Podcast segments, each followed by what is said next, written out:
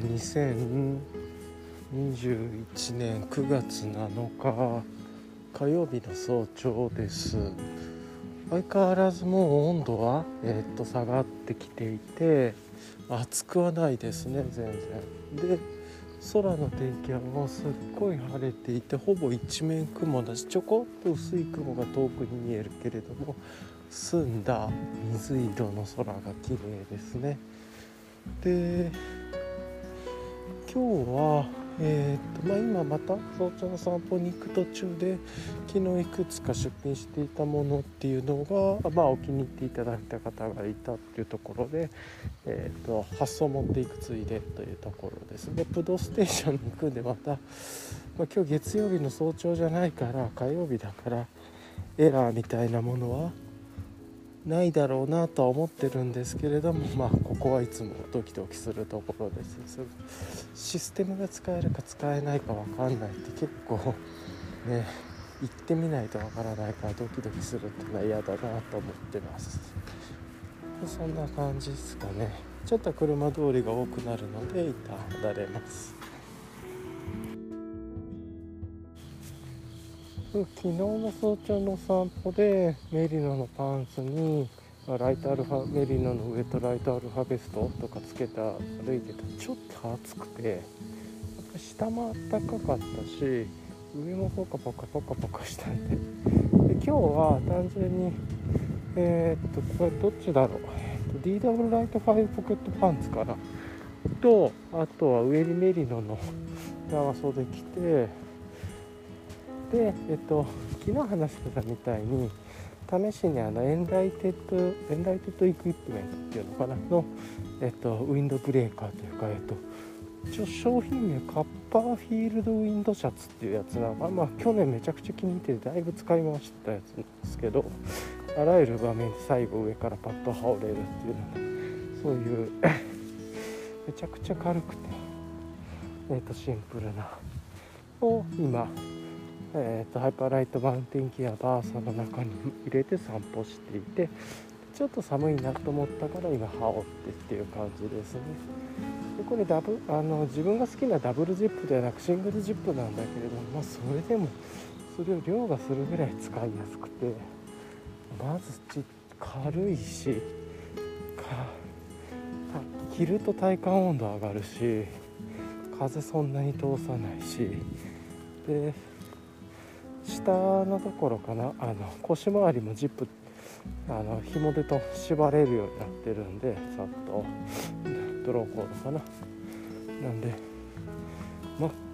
かなり気に入っていてやっぱり今散歩であると今ジップ閉めてフードもかぶって歩いてだいぶちょっともうあったかくなってきたっていう感じでいやこれいいっすね。でまたジップ開ければいいしと。うん。やっぱりこの軽量でさっと気分に行ってこの感じこの着心地というか体感で少しカバーできるっていうのは本当いいなとめちゃくちゃおすすめこれ。もちろんこれ単体じゃ寒いんで他のものと組み合わせてレイヤリングするっていうかその時のこの軽量加減というか小ささ加減というか、まあ、例えばこれ多分まあ他のウィンドブレーカーとかもそうだろうけど今のやつは。普通にパランテの例えばパランテのやつもなんだけれども、えっと、ショルダーポケットショルダーのポケットとかに入れても全然いけるしっていう感じで今日はね別にあのバックパック背負ってるわけじゃないんでなんかめちゃくちゃバイクと車が遠いみたいでなんだこの小道うん。まあなんかそんな感じなんだけれども。なんでやっぱり厚着じゃなくてこういうちっちゃいレイヤリングってすっごい便利今も厚くなってきたちょっとジッパー開いてっていう感じにしてます。いやいいっすね。これ。最高です。で昨日の思い出しとしては昨日はあれかな。あのまず避けてたことを一つやる練習としてはあの良い皮膚科に来ました。結局漢方がいいのかとか東洋医療がいいのかとか言ってたんだけどもちょっとだいぶ手もひどくなってきてたので肌。旦いつもいつもというか前回に行った皮膚科に行って、まあ、そこすごく空いてるんでさっと行ってえー、っとさっと診療終わらして下の薬局で、えーとまあ、塗り薬いただいてということでまあでも順序で考えると下の薬局だとあれなんだよね。ただ待つ時間なんだけれどももうちょっと別の薬局に行ったら待ってる間スーパーとかも寄れて結局その後スーパー寄ってとキノコ類であるとちょっと冷蔵庫になかったキノコ類であるとかアボカドアボカドとかと豆乳グルトとか買ったんでなんか、うん、そういうのを考えるとスーパーに寄れるところの近くの薬局の方がまあ時間の過ごし方便利だかなとは思ったりとかしたり、ね、あとはあの言ってたのコーヒー豆用のペットボトル強炭酸のやつも、えー、と別のところに見つけたところもう一回買いに行ってっていうところで、まあ、そんな感じで薬局京都のさんのペットボトルそれからスーパーみたいな感じで結局トータル時間かかってたのでそれだったら薬局で待つ時間がちょっと全部もったいなかったかなと思ったって同時に他のことその残りの2つのことできたなと思います。でちょっと別に今 Notion とか見てるわけじゃないんだけれども今日の練習っていう観点でさっき言ってた、えーと、強炭酸のペットボトルに、えーと、コーヒー豆を入れるっていう練習をやってみてで、まあ、うちにあるジョートジョージョーロロートでコーヒー豆ペットボトルに入れてみたんだけれどもなんか勢いよくコーヒー豆を入れると詰まってすごい大変だったんでゆっくりゆっくりコーヒー豆を入れる速度を調整しながらゆっくりさーっと流れるような感じで入れていくと詰まらずスムーズにで結局遠回りをする方が近回りといういつものやつですね。しっかりゆっくり丁寧にやる方が丁寧っていうのからまあ状況を見ながらやる方がやるっていうことが分かったっていう感じですかね。うん。でまあまあそんな感じのことであとはまあいろいろちょっと心の中でネックだったことっていうのかな。まあワーク面とかでも少し荷が下りた時とかいくつかはと降りたので、まあ、今日もそんな感じでそれの続きをやるけれども、うん、それでもまあまあ今日は淡々とやっていこうかなという形とあとはもう一つまあ、中期視座みたいなことをちょっと考えててそれみんなに共有して一旦急がずゆっくり急がばん回りさっき言ったことと同じ。で一旦ちょっとこれからしばらくは急がばん回りだけどみんなで地図作っていこうみたいな地図作りをこれからやっていきますっていうようなことをちょっとお話しして一緒にワークしてっていうことで、うん。まあ、その時間もすごい良かったかなと思ったりしました。っぱり自分で自分というか自分たちでみんなでそういうのを作り上げていってうん問いになる前提を作っていくのとそこをもう一度自分たちで作った前提をこれから都度いつでも問い直せるようにするっていうような形にしていきたいなと思っていて、まあ、まさにシングルループ学習じゃなくてダブルループの問い直しができるような形にしたいなと思っていてでこれからはまたプロセスとか、えーと、成果目標だけじゃなくてプロセス目標とかもしっかり決めようねみたいな話をしていてことで、ゆっくりゆっくりまずは慣れてないみんな慣れてないから始めたとみんなが初めてなり初めてだねって言いながらこういうことやるっていうのも一ついいのかなって思います。うん、起きながらまあまあ昨日は割ときものが落ちたような日だったから最終的に言うとなんかいろいろ思ってたことがなんで昨日の散歩の時点に比べて今はいろんなことがすっきりしてる感じがしますね。あとこれ前言ったかな日？曜日？おととい昨日おとといか。おとといに、えっと、生の落花生かな？を買ってでそれを初めて茹でてみました。落花生茹でるってまあ言う。うん、で大体まあええ。でまあ水を1リットルぐらい入れて落花生を、まあ、ちょっと少なめに入れて40分ぐらい煮詰めるってでその時に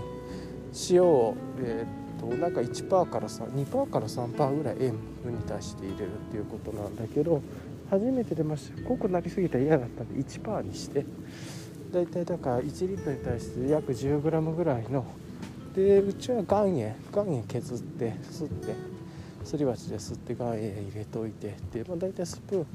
でもそれでもスプーンちょっと2杯超えそうだったから2杯スプーン2杯分は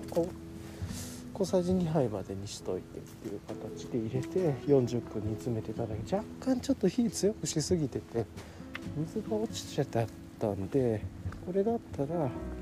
もっと弱火でずっとコトコト煮ればよかったなまあいい感じの塩加減になってんだけど若干食べたらちょっと塩分気持ち高いかなと思ったんで、まあ、次やる時はえっ、と塩分は同じでいいんだけれども煮詰める時間というか煮詰める火の強さを一番弱火にしてコトコトコトコトやろうと思いましたっていうところかな。こういう時キッチンタイマーとか便利だなとよく思います。で食べてみてまあ美味しいですね。柔らかくて。へえって。でしかも真っ白なんか白いんだよね。まあそのなんかピーナッツって確かにこういうなんか薄い茶色というかきつねときつね色と白の間ぐらいだから確かにこういう色になるのかと思いつつだったんだけど、まあ、白くてホクホクしてて茹でたて。は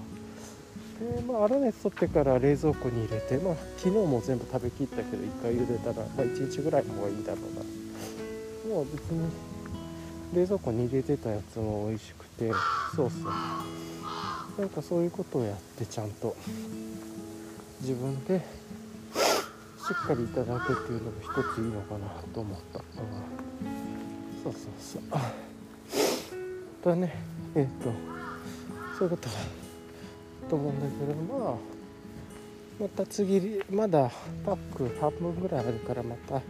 食べてっていう形で。あんまり多分ピーナッツっていうのかな落花生って食べ過ぎない方がいいんだろうなと思って。通常ねなんかあのボリボリボリボリ食べない方がいいだろうしちょっと気をつけないとなとは思いました。なんかくるみとかでもね1日10から 15g ぐらいっていうはずだし。ピーナッツはピーナッツでまた栄養分のなんかがあるはずだからあんまり食べ過ぎないようには気をつけないなと思ったりとかそれもそういうこともやったことないことやったんでやると一回経験が身について失敗もその時絶対するし初めてやった要はなんか自分にとって理想の状態ではない感じでやるんだけどそれ明らかに分かること今回で火が強すぎて目も離してたんで水が減って煮込みすぎてたみたいな。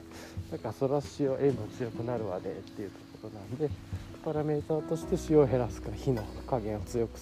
弱くするか。あとは何？煮る時間を短くするかとかあると思うんだけど一旦火を一番弱くするっていうパラメーターで自分ちので。やってみてどう？コントロールというか自分の味覚のフィードバックに合うかっていうのをやってみる。そういう意味で料理ってやっぱりそのねいや手を動かすやってみる。で食べてみて食べてみたり味わってみてフィードバックがすぐあってでこうすればいいのかなって考えたり調べたりしてまたやってみるってこれが超高速で繰り返せるしすごいいいよねと思う。まあねただ落花生茹でてるだけだから料理とは言えないだろうけそれでもえー、美味しいねと思うしってう、ん、いやこういうことってすごい大事だなと思う。まあ、コーヒー毎朝入れてるけど自分。そういうことでもよくよくやっぱ考えて、うん、面白いよね。単純に面白いなって思うこういうことが。やっぱ食べるって根源的なこと生きていく上では今。根源的なことだから生き物。やっぱそういう風に面白みを感じるなと思います。料理人の人ってほんとすごいよねそう考えると。めちゃくちゃ豊かな頭の創造性のある頭のいい職業なんだなと思ったり、しますね。はい。一旦ちょっと昨日そんな感じかな、うん、まあなんかいろいろあったんだけれども。まあ、も昨日はちょっとつきものとしたような感じで。で日曜日にゆでたら関西で食べてまた美味しいなと思って夜ちょっと茹でたりしたり。ちょっと夜少し若干いつもより1時間半2時間ぐらい遅くまで起きちゃったんでそれでも今日ちゃんと深い睡眠2時間ぐらい取れてって早朝起きてだからまあいいんだけどいいんだけどやっぱり良くないというかやっぱりこのリズムは変えてもっと自分にとって健やかで穏やかな形にしないとなと思っています。はい。一旦まあちょっと長々長々喋りましたけどこんな感じです。あそういえば日曜日に買い物したことで驚いたことがあってまあネットのショッピングモールで日曜日に注文したものがもう月曜日に届いたんですね速攻で大体なんか日曜日ってショッピングモールさんもお休みだったりとかするし店舗自体は。なんかあんまやってなくて。要は月曜日から確認して出荷作業されてみたいな感じで。なんだけどそこはもう日曜日から結構なんか早くパンパンパンと発送してくれてでへえと思ったのがあの日本のショッピングモールから買ってんだけれどもその出荷のシステムとか倉庫は Amazon を使ってるっていうことでだからその出荷のスピードとかなんかがあ Amazon プライムレベルというかだったんですよねだからやれと思ってこんな早く届くの初めてだなと思ってそのショッピングモールから買っていやすっごいびっくりした。なんか荷物届いてて家に置き配されてて、ま、置き配でいて指定してたらよかったんだけどでたまたま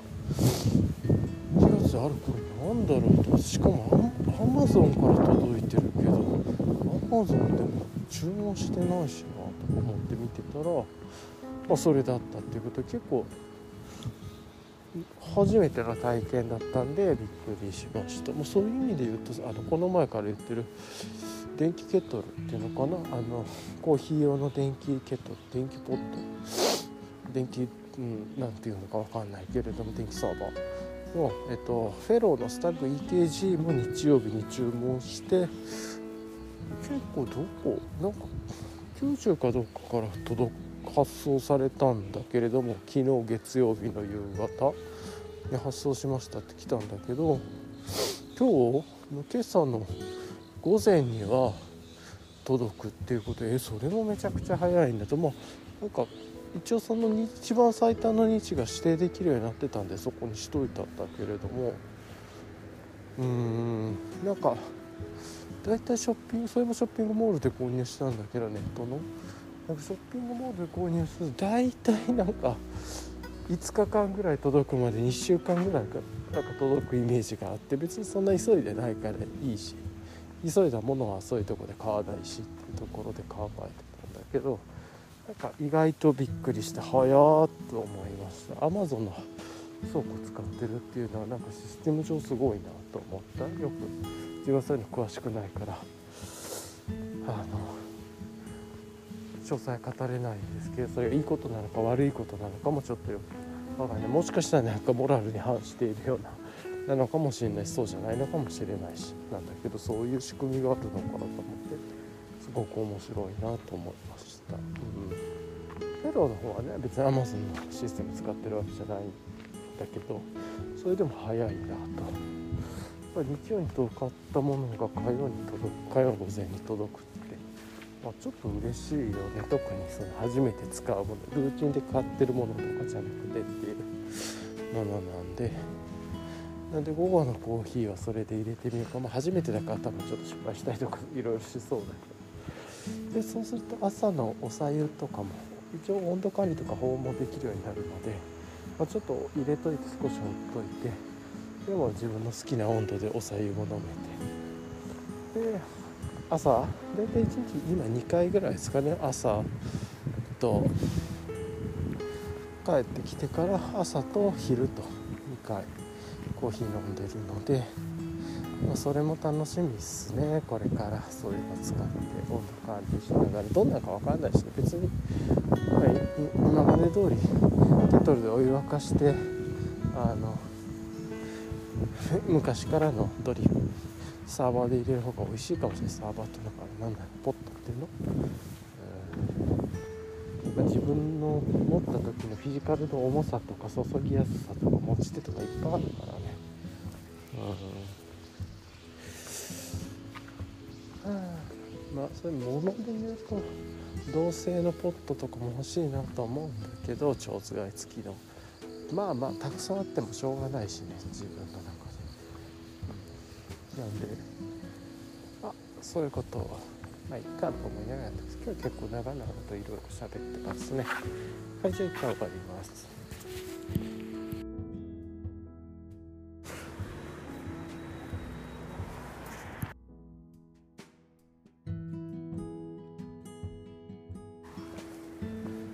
今あのいつも通り早朝の散歩で日傘を持ってきていてまあ軽量超軽量の日傘だから